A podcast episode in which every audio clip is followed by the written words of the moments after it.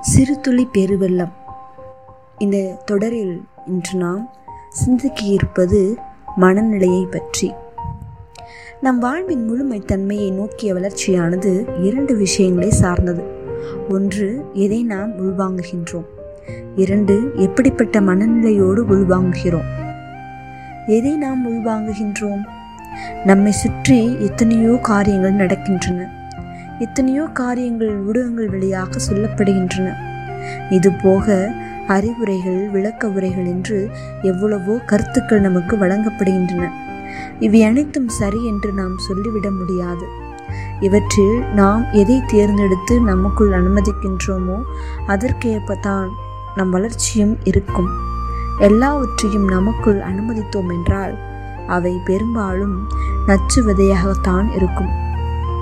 இன்று குழந்தைகளின் மனங்களாகிய நல்ல நிலத்தில் ஊடகங்கள் வழியாக நச்சு விதைகள் அளவுக்கு அதிகமாகவே விதைக்கப்படுகின்றன. எப்படிப்பட்ட மனநிலையோடு உள்வாங்குகின்றோம்?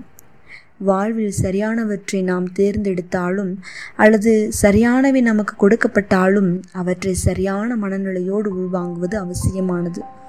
ஒருவரது மனதின் முதிர்ச்சியின் அளவுக்கும் ஒரு கருத்தை உள்வாங்குகின்ற தன்மைக்கும் நேரடி தொடர்பு உண்டு. முதிர்ச்சி உள்ளவர்கள் திறந்த மனதோடு இருப்பதன் காரணமாக மற்றவர்கள் சொல்கின்ற மாற்றுக் கருத்தில் உண்மை இருந்ததென்றால் ஏற்றுக்கொள்ள முன்வருகிறார்கள். ஆனால் முதிர்ச்சியற்றவர்களின் மனம் மூடிக்கிடப்பதன் காரணமாக வெளியில் உள்ள நல்லது எதுவும் அவர்களுக்குள் செல்ல வாய்ப்பில்லை. இதை ஒரு உருவகத்தின் வழியாக புரிந்து கொள்ள முயல்வோம்.